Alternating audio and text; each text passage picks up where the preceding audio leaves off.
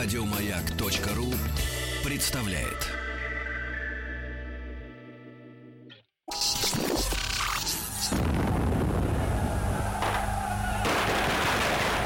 Граждане министры Временного правительства, именем Военно-революционного комитета объявляю ваше Временное правительство арестованным. Это мы Совершается пролетарская революция экономике. Именем революции. Друзья мои, плавно переходя из прошлого нашего часа, где мы в теме дня э, выясняли, общаетесь ли вы со своими э, супругами дома, вот, и, может быть, подбирая темы для этого общения, да, а ведь одной из таких интереснейших тем является история истории. Ну, для тех, кто опасается нащупать в истории что-то э, опасное для, э, для того, чтобы избежать перерастания дискуссий в поножовщину, можно не касаться истории Родины, можно, например, поговорить об истории м, Конго. Но э, мы продолжаем исследовать э, русскую революцию, тем более, что совсем-совсем скоро, уже в феврале э, и в марте, мы будем отмечать э, конкретные вехи исторические вот тех событий столетней давности, которые навсегда изменили жизнь э, в нашей стране. И даже с этой точки зрения говорить наша страна о дореволюционной России, наверное, не очень правильно, потому что все изменилось катастрофическим образом. Э, из той жизни нам достались только каменные строения. Общество абсолютно другое. Вот. И сегодня мы продолжаем разговор с Василием Жановичем Цветковым. Василий Жанович, доброе утро. Очень рада вас видеть э, после праздников наконец-то встретились. Доктор исторических наук, профессор Московского педагогического государственного университета. Я напомню, что перед Новым годом мы э, так, делали вводную лекцию о э, прав- начале правления последнего русского императора Николая Александровича, Николая II. Вот, ну, и это был такой обзор, как бы, э, событий. А сегодня уже более предметно, да, перейдем к теме. И, Василий Жанович, ну вот нас, э, нашу студию, в частности, которая находится на Пятой улице Римского поля, в Москве, ну, неподалеку, там, для общей географии, чтобы люди представляли, мы между Садовым кольцом и Третьим, это э, станция метро Белорусская, недалеко от нас, и, в принципе, очень наполненные историей, на самом деле, места, э, потому что э, здесь, рядом с нами, э, начиналась русская авиация, да, здесь рядом с нами Ходынка, вот то место, где, э, собственно говоря, произошло э, очень печальное событие, да, э, во время торжеств, народных гуляний по случаю коронации, да, Да. Николая Александровича. И э, надо напомнить, конечно, нашим людям, что столицей тогда был Петербург. Москва была э, как бы второй, ю- как южной столицей. Ну, вот. Но тем не менее, Василий Жанович, наверное, нужно начать разговор вот действительно с тех событий, с, Да. э, с Ходынки. Да, и- Наверное, можно, потому что вот то, что потом вошло в такой обиход э, и стало называться как вот кровавое правление Николая II, э, зачастую как раз э, датировалось вот именно с этих событий, с Ходынки, ну а потом еще и кровавое воскресенье тоже, конечно, в 905 году. И вот такой вот образ правления, который начинался с м, действительно массовой катастрофы, не случайно вот в ходу была такая фраза, это уже накануне революции 17 года, ходынкой началось, ходынкой и кончится. Вот, это все, конечно, накладывало такой, безусловно, негативный отпечаток на определенное, может быть, вот такое восприятие э, и политики, и личности самого государя. Хотя, конечно, объективности ради нужно сказать, что подобного рода э, события, ну, вряд ли можно как-то вот связать именно с личностью самого царя. Но, тем не менее, вот это действительно э, такое страшное, трагическое явление, событие, которое произошло вот во время коронационных торжеств. Я видел э, в интернете, можно это найти, и в некоторых музеях наших русских, в частности, по-моему, я наблюдал в Екатеринбурге, где э, на месте расстрела уже Николая II построен замечательный храм. Да. А, и там в этом храме внутри есть как раз вот реконструированная комната, я так понимаю, точно в том месте, где она находилась, в подвале, да, Да. вот этого Ипатьевского дома, потому что дом снесли при Ельцине как раз, Ельцин занимался э, зачисткой памяти, ну вот, когда был местным первым секретарем. И в музее при этой церкви есть очень интересные экспонаты, ну там э, человек, который, может быть, не слишком действительно историю своей страны изучал, ну, например, э, одобренная, я так понимаю, во время правления Николая II карта строительства московского метрополитена, Да. которая удивительно напоминает э, сегодняшнюю, ну, в тех границах, естественно, города, который тогда был. Да, по крайней мере, кольцевая линия там очень четко прослеживалась. Было, да. Вот. И там, конечно, музей Николая II, да, как мученика, открывается э, с подарков, м, которые дарили, э, обещали народу вот как раз на ходынке, этих куда праздниках. люди пришли. Они пришли ведь не только просто гужеваться, как бы выпить, Ну, понятно. но и за подарками. И к этому торжеству была выпущена целая серия специальных фирменных кружек. Я не Кружки, помню, керамическая или железная она была, но она там с портретом царя, да, в честь там... Портретом э, с вензелем, да. да, да, да. То есть вот это уникальный такой экспонат. А вы же знаете, как у нас любят флешки, пакеты, Да и кружки фирмы, тоже фирмы на авторучки. В общем-то, в принципе, вы знаете, маленькое такое отступление, Василий Жанович. Э, просто к тому, что э, я не обсуждаю за это народ. Э, мне кажется, и главное, что это и ведь не только у народа вот это чувство, когда дают э, что-то на халяву. Плохое выражение, но оно подходит, да? А, Вызывает вот э, та- э, смути- смущение толпы. Я никогда не, не забуду, как в начале 2000-х годов, значит, пригласили меня на одно из э, таких пафосных мероприятий в ближайшем Подмосковье. Оно проходило. Знаете, в Подмосковье есть на Новой Риге пирамида. Да, есть там Э, такая, да. И там, значит, периоди- не знаю, как сейчас, но там устраивались всякие рауты светские. И женщины в дорогих платьях, на шпильках, мужчины в смокингах. Значит, сначала все тусовались культурно и смотрели какие-то там художественные работы. И вдруг объявили, что открылся шведский стол. И вот все вот эти разодетые, все приехавшие намеренных люди, и вдруг они ломанулись как стадо. И, и- и- и- и это было страшно на это смотреть и стыдно. Я, я сейчас не о том, что мне за них стыдно там, да, мне тоже есть хотелось, но я к тому, что мне кажется, вот эта история, что сейчас будут давать, оно как-то надо вот успеть. как-то настолько в крови, что люди ломанулись, и, э, ну, давки не было, понятное дело, но э, движняк был не- неприятный. Вот. Так вот, Василий Жанович, а это была традиция, в принципе, кормления, поения народов, э, народа на... э, За так. э, Ну, вот в случае вступления нового царя. Это... Ну, в общем-то, да, потому что, конечно, э, всегда это был праздник. А, Ведь э, именно коронационные торжества, они э, не совпадали вот как бы с тем моментом, когда император э, принимал престол, то есть, э, ну вот после смерти монарха э, предыдущего, после его кончины, а, и уже ст- вступает на престол его наследник. Но проходило еще определенное время, еще определенный период времени. Траур вот был. как раз, ну вот можно по-современному, если сказать, то это вот как, может быть, некая инаугурация тоже, да, вот такую параллель проводить.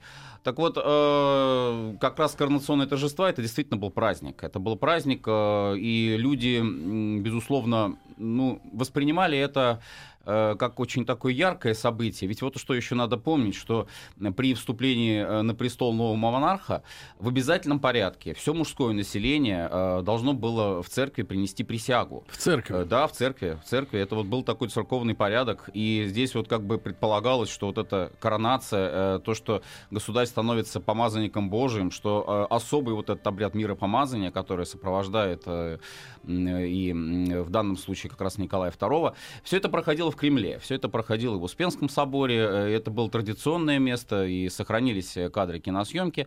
Но вот то, что касается Ходынки непосредственно, то вот это вот, э, по большому счету, инициатива, конечно, местных властей. А кто был руководителем? А, Ну, э, вот э, по большому счету, когда стали разбираться уже, да, вот кто отвечает непосредственно за все то, что произошло там после Ходынского поля, там, как воится, наверное, в таких случаях очень часто, э, начинали перекладывать там ответственность с одного на другого. Ну, э, если говорить непосредственно, то это, конечно, э, как бы инициатива э, полиции, инициатива Министерства внутренних дел, вот, которая считала, что подобного рода э, торжества надо подать, надо обставить вот именно как торжества народа, восхищенного вступлением на престол нового Ну, то есть государя. показуха такая должна была Э, быть. Ну, я бы так не сказал, может быть, потому что все-таки действительно был праздник, искренний праздник. Люди, вот э, есть, например, очень хороший рассказ у Толстого, как посвященный вот этим вот событиям ходынским.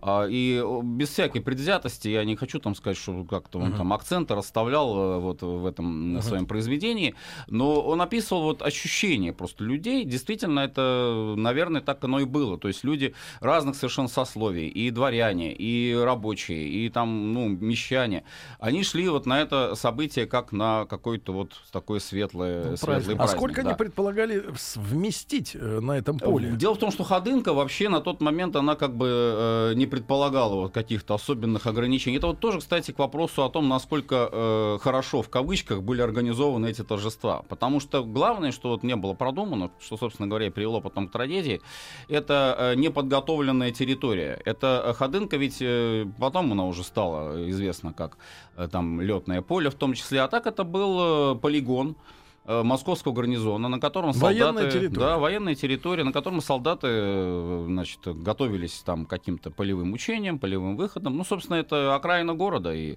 на тот момент это была.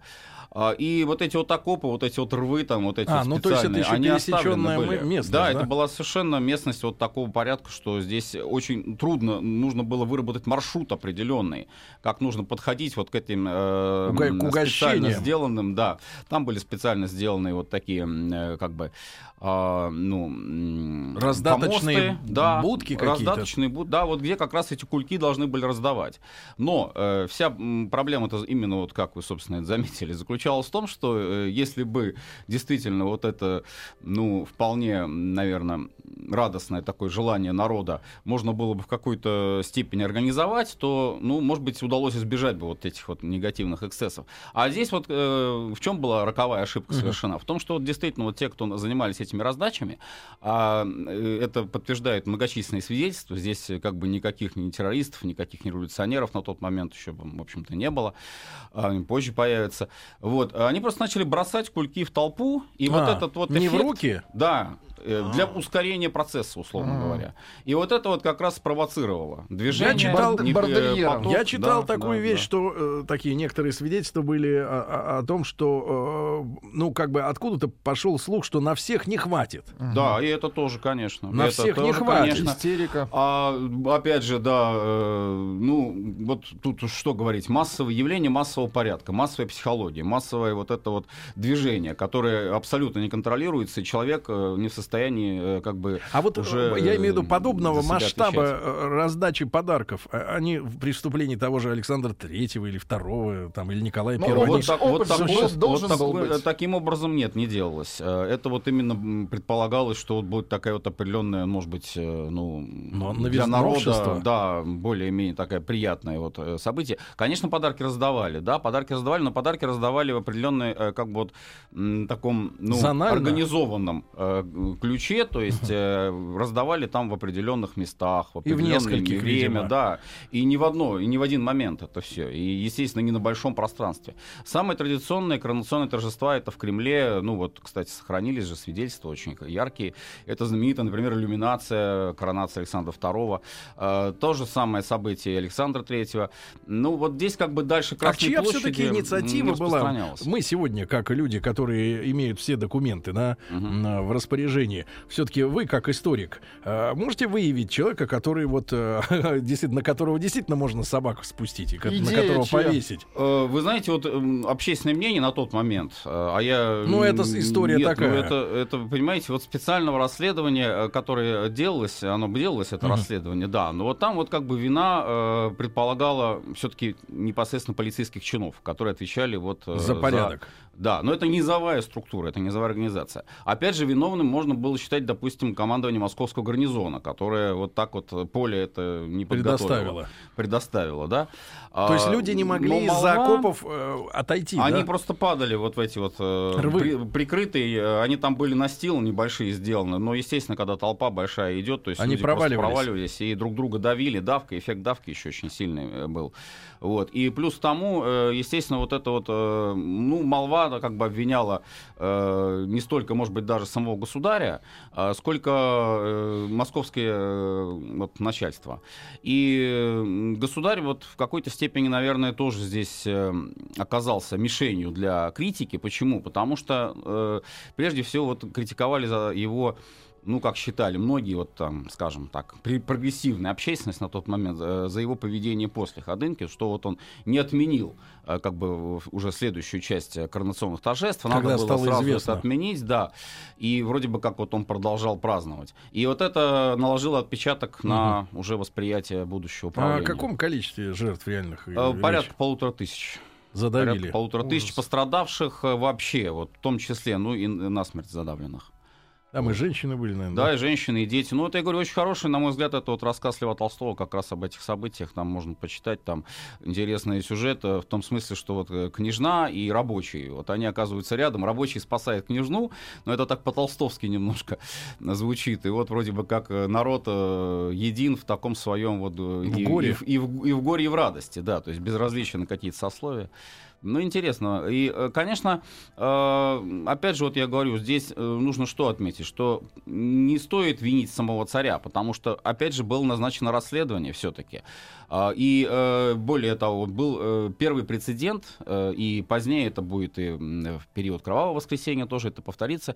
Первый прецедент, когда сам государь берет на себя инициативу выплаты из фондов и средств императорской фамилии пенсий пострадавшим во время вот этой хатынской катастрофы.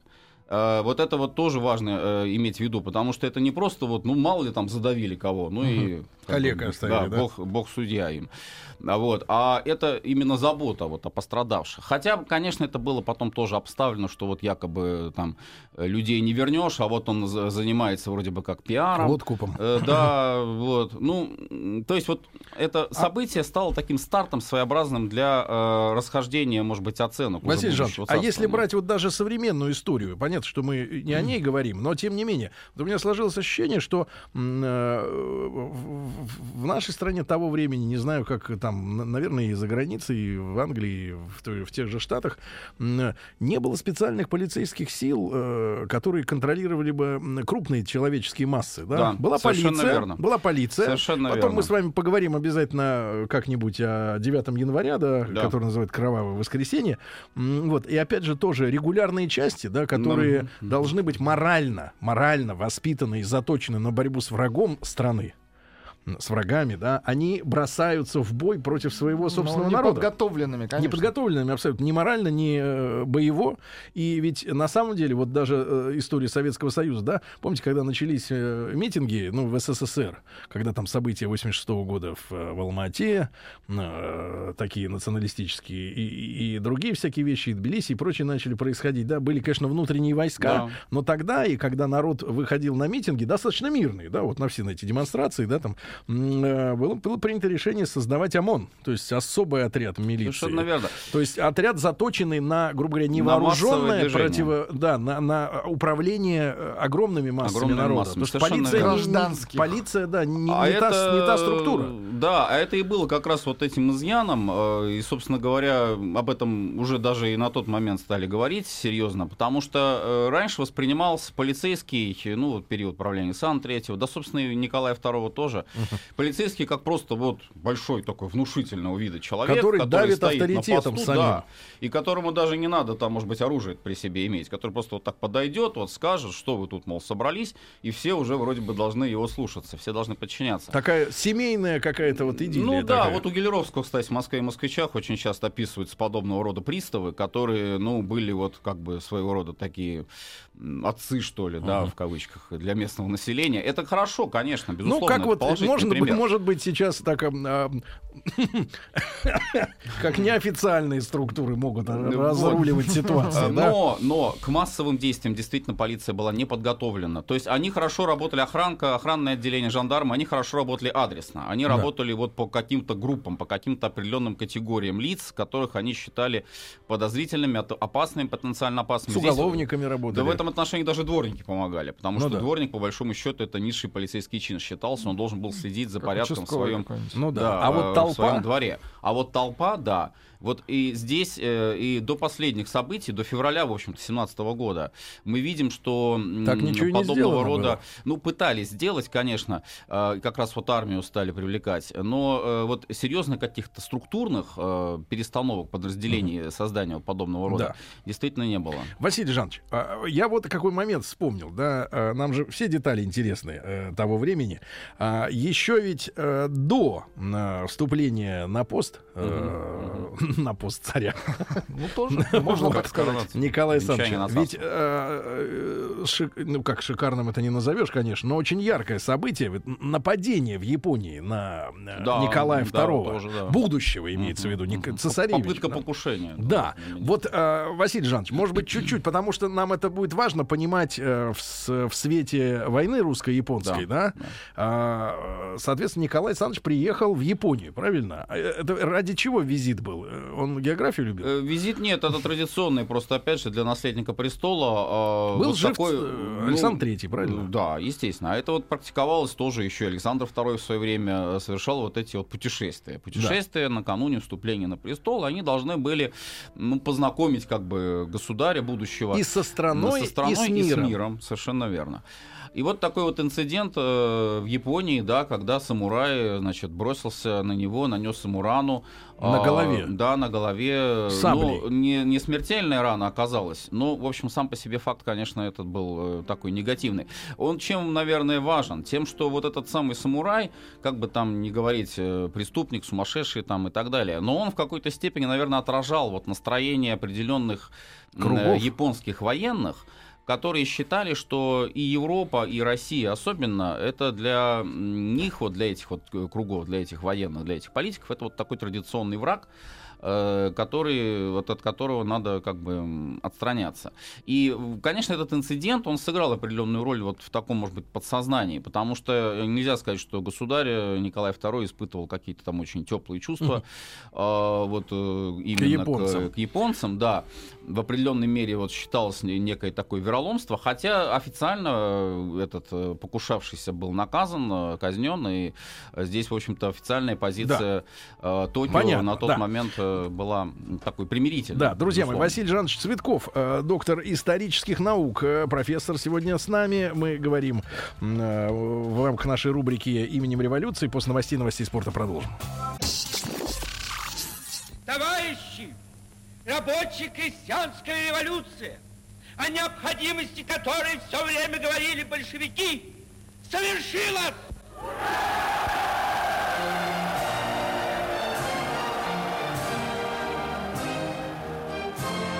Именем революции. Друзья мои, итак, с Василием Жановичем Цветковым, доктором исторических наук, профессором Московского педагогического государственного университета, мы продолжаем разговор в рамках нашего проекта именем революции. И все-таки так вот от- отступили на шаг назад, напомнили о ну, можно сказать, эмоциональной составляющей взаимоотношений России и Японии, да, потому что когда тебя в юности по башке саблей, то, в принципе, в следующий раз, когда уже в другом статусе заходит э, речь о том, э, бить японцев или не бить, тем более в ответ, они же первыми напали на нас. Вот, э, то как-то, наверное, сомнений меньше, чем если бы, например, ты перед этим, э, ну, как-то с ними э, Дружился. общался культурно, да, называл бы, например, мой друг Рю, как говорил Борис Николаевич, да, вот.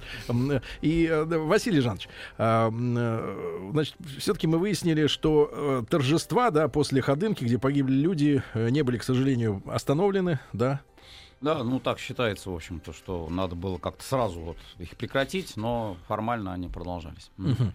А, э, Василий Жанович, э, не менее интересно, конечно, и, и сто лет назад. Это было темой для многочисленных спекуляций э, в рамках, э, особенно учитывая русско-германской войны. да? Э, Вообще, личность императрицы Мгм. и выбор ее, да, а, царем, да, вот, может быть, такую и нашим слушательницам а, особенно, Да. наверное, будет интересно услышать эту историю любви, да, потому что в последние годы она очень трогательна, она содержит много писем, да, переписка большая, очень трогательная, вот, в, в принципе, вот, э, кто рассматривался, э, это же не просто вот ты пошел на дискотеку себе присмотреть жену, правильно, это же дело государственной важности, а, появление Александры Федоровны, ну, уже в нашей историографии так ее зовут, зовут э, вот на горизонте. Да, ну э, здесь-то, в общем, э, нельзя сказать, что был какой-то вот, э, может быть, особенный исключительный случай, потому что традиционно всегда в избежание марганатических браков, а это представляло очень серьезную опасность для царствующего дома. Напомните, пожалуйста, нашим слушателям. брак — это да. брак с особыми неравными, то есть особо, особо не царской крови. То есть минимум с кем можно было сочетаться браком? Царской крови, царские представители То есть просто с князьями нельзя?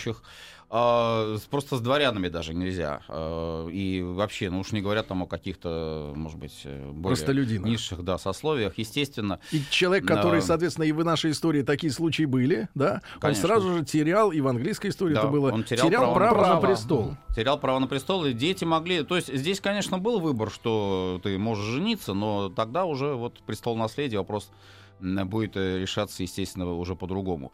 Так вот, э, в данном случае, конечно, единственная, наверное, коллизия, может быть, э, которую иногда преувеличивают в определенной мере, это то, что все-таки невеста Алиса Гессенская, представительница все-таки Германии, как бы Германской империи, Гессен-Дармштадта, Э, и э, императрица-мать э, Мария Федоровна Дагмара Датская. Она из Дании. Она из Дании, да. А был определенный, в общем-то, здесь такой нюанс. Была война Э, прусско-датская, э, в результате которой Дания войну проиграла, и э, часть Шлезвиг-Гольштейна перешла потом уже вот в состав Германской империи. И вот был некий такой подтекст, что Мария Федоровна не сочувствовала этому браку, именно исходя из того, что вот это была все-таки германская кровь. Но сказать о том, что вот она была категорически против, что это был там, я не знаю, вот такой вот э, как бы противостояние по принципу либо, либо мама, либо, либо невеста, это чересчур, на мой взгляд, преувеличение большое, потому что позднее вот уже здесь каких-то таких серьезных конфликтов не возникало, и была забота определенная и со стороны Марии Федоровны, и о своих, э, безусловно, и внуках, и забота о том, что вот как они что с ними произошло, и э, не было каких-то вот антагонизмов э, существенных. А для самого государя, э, для будущего сам выбор. правителя, да, сам выбор, конечно, ну, наверное, можно вот сказать все-таки, что это была любовь с первого взгляда? Можно? Можно, я думаю, можно. Потому что вот по тем ощущениям, здесь уже больше, конечно, психология э, играет роль. Здесь мы, наверное, не можем говорить о том, что это вот как-то формально было зафиксировано. Но действительно, вот первая же встреча его на балу, вот когда он ее увидел, э, и чувства самые светлые возникли. И вот что тоже, наверное, важно отметить, они сохранялись по большому счету неизменными на протяжении всей жизни. То есть вот опять же, даже если пытаться там, ну, я не задаться целью, искать какие-то, вот грубо говоря, копаться там в, грязном, в грязном белье, да, искать какие-то вот там э, факторы измены, вот что-то там такое могло быть. Опять же, вот это обыгрываемая сейчас э, идея э, там Кшесинской, да, угу. знаменитый вот этот сериал и прочее. И вот э, якобы, что, значит, государь был неискренен, государь был такой вот человек, который, ну, как бы чувством своим был не властен, вот увидел увидел там красивую женщину, и вроде бы все, да. Вот э, здесь мы этого подтверждения не можем найти ни в коем случае. То есть это действительно была искренняя, чистая такая вот э, возвышенная любовь.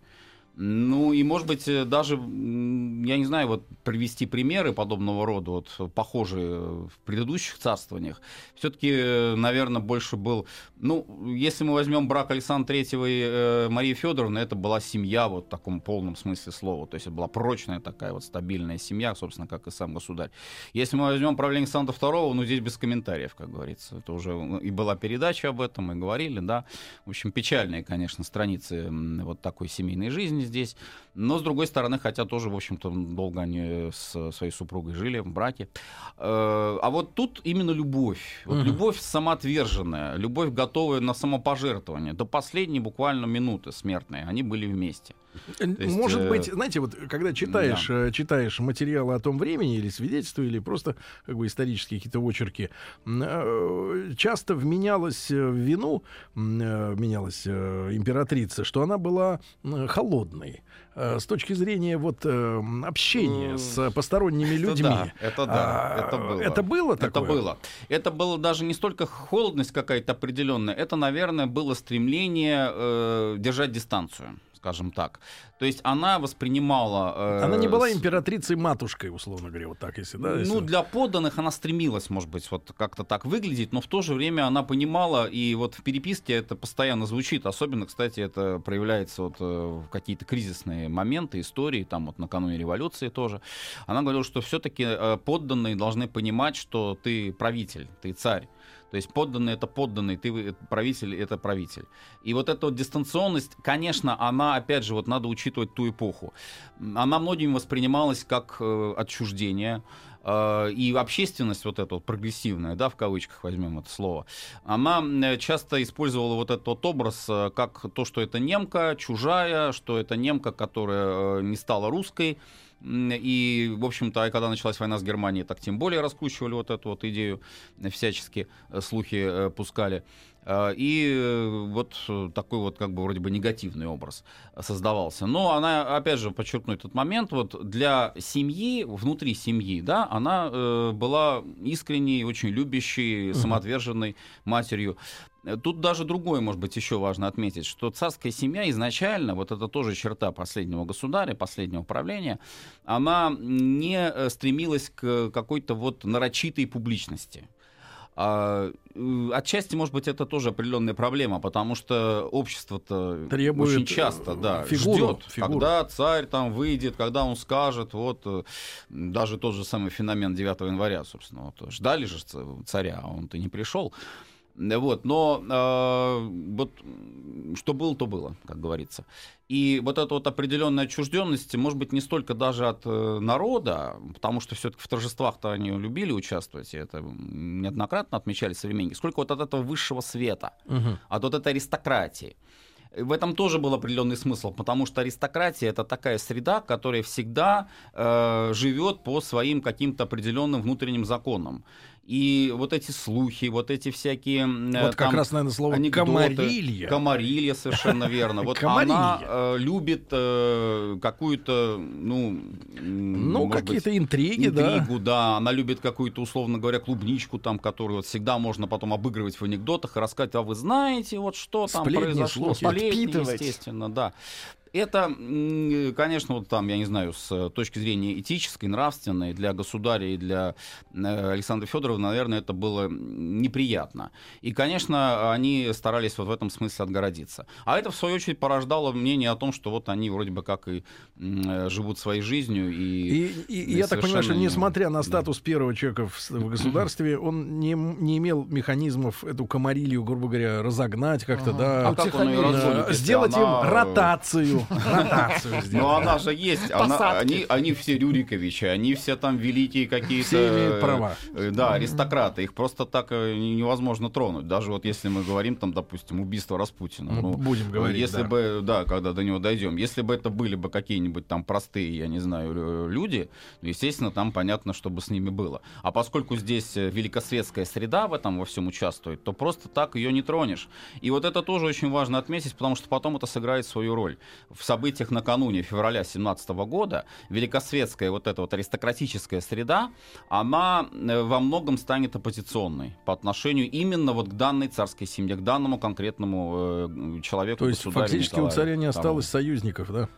Э, у него могли быть союзники, но это уж не будем так забегать вперед. Но, скажем так, механизмов, которые могли бы вот этих людей э, создать вокруг себя, э, на тот момент не сложилось. Это Мгм. тоже очень серьезная проблема. Василий Жанович, а немножко несколько слов об экономической ситуации Мгм. э, на момент э, вступления Николая II да, во власть. Да. Э, м, Что происходило в стране? Ну, э, как мы уже, собственно, вот в прошлый раз уже отмечали, был э, такой очень хороший экономический рост, экономический подъем. э, И венчался он, известная это финансовая реформа графа Витта, введение золотого обращения. А, Это при том, Примеры что... тому были в мире в то время? А, ну, в общем-то, да, потому что э, можно отмечать, конечно, и фунт стерлингов, безусловно, стабильная э, золотая валюта. Доллар э, практически вообще не котировался на тот момент. Считали, что это вообще валюта исключительно американского европейского континента, там американцы э, ею пользуются. Бумажки. Э, Да, вот. э, Здесь такие достаточно стабильные валюты. Это была марка, это был фунт, и вот стал рубль. А франк? Франк тоже, в общем-то, достаточно Хотя у них, по-моему, стабильный привязка был. была к серебру, Да, да? да, но э, тут просто надо отметить, что, в общем, наша вот банковская система и французская, они на тот момент достаточно тесные были связи после заключения франко-русского договора. Собственно, с финансов здесь все и началось. Поэтому э, мы, в общем, как бы и французскую валюту поддерживали. И французы нас тоже потом поддерживали, когда в 1905 году там займ дадут большой. Но сейчас не об этом речь, а вот, э, наверное, что надо э, отметить, это то, что вот эта финансовая реформа стала э, не просто, ну, вот как на пустом месте она возникла, это стал результат действительно стабильного экономического роста, это стал результат промышленного подъема. На чем Э, держалась и- экономика страны? Потому что сейчас нам очень это важно понимать, да, э, поскольку нас э, всю жизнь, э, начиная, наверное, там уже с 80-х годов, даже с 70-х, наверное, можно назвать страной, которая зависит очень сильно, да, от нефтяной трубы, от Мгм. газовой трубы. А тогда вот наша основная э, источник, так сказать, вот э, пополнения казны, э, что являлось им Ну, источником? локомотивы нашей экономики на тот момент это железнодорожное строительство, это То есть а, инфраструктурное развитие, да? да, да, начи- и, конечно, сельское хозяйство.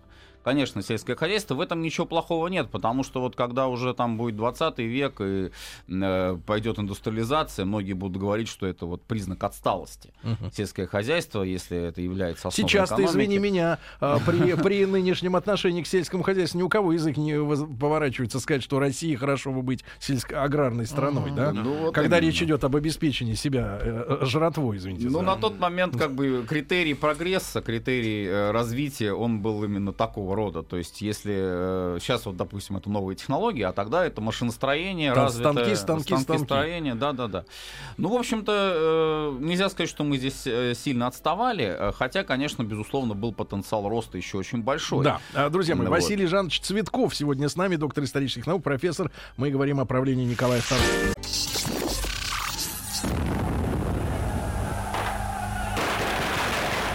Граждане министры Временного правительства, именем Военно-революционного комитета объявляем ваше Временное правительство арестованным. Совершается пролетарская революция в нашем экономике. Именем революции.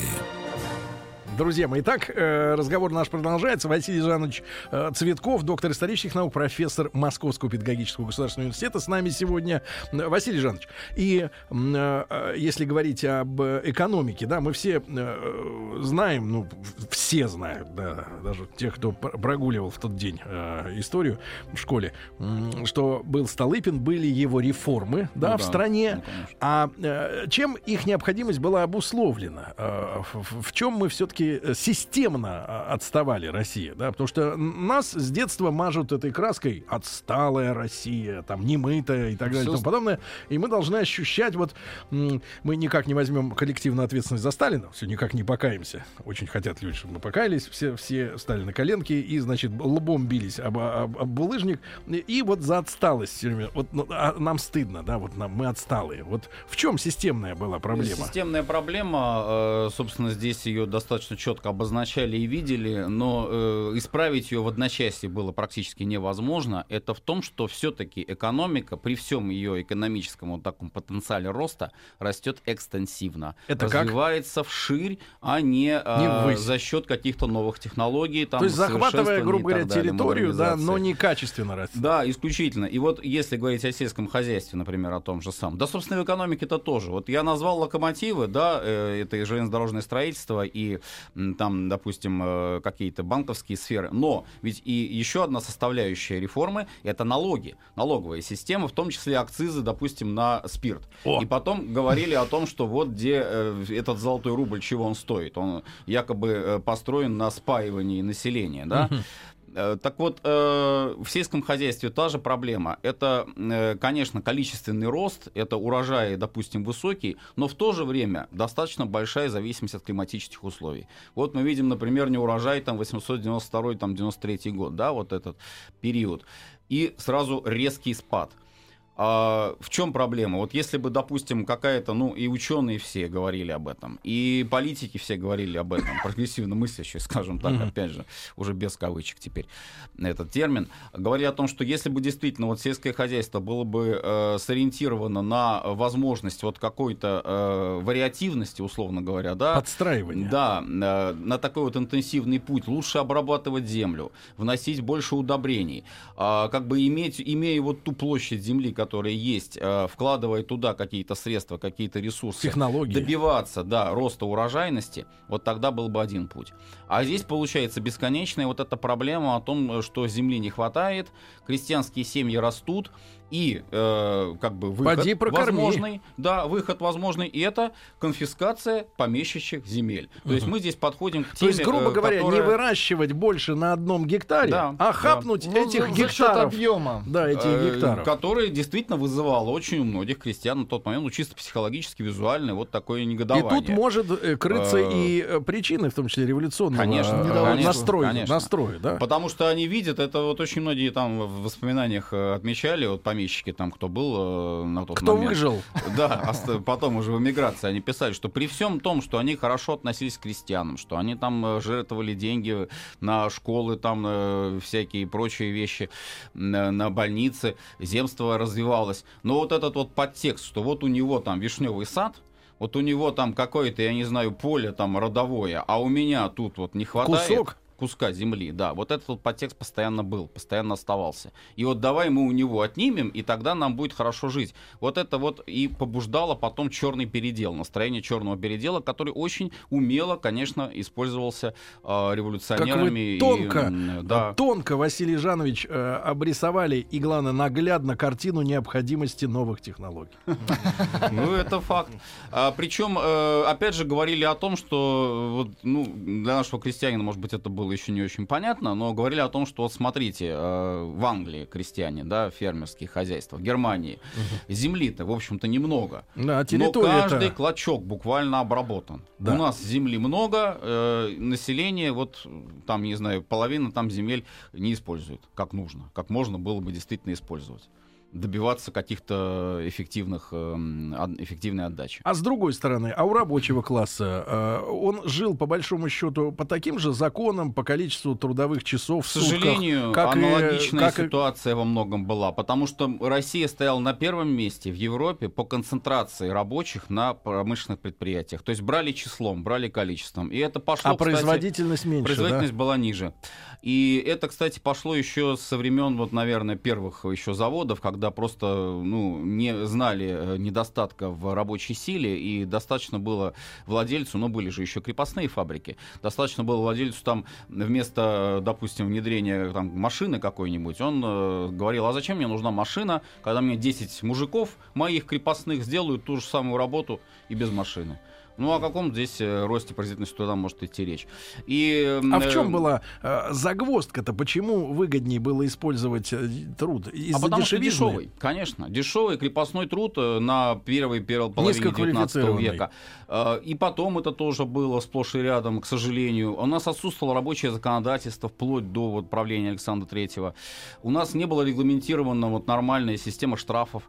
И штрафы брали, это, кстати, тоже одна из причин, почему вот потом стали большие недовольства забастовки в 1905 году. Штрафы были э, по принципу, как говорится, штрафую тебя, э, там рабочий спрашивает, но я же ничего не сделал, вроде бы я хорошо работал. А вот чтобы ты еще лучше работал.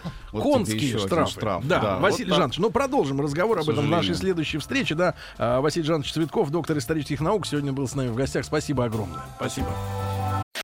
Еще больше подкастов на радиомаяк.ру.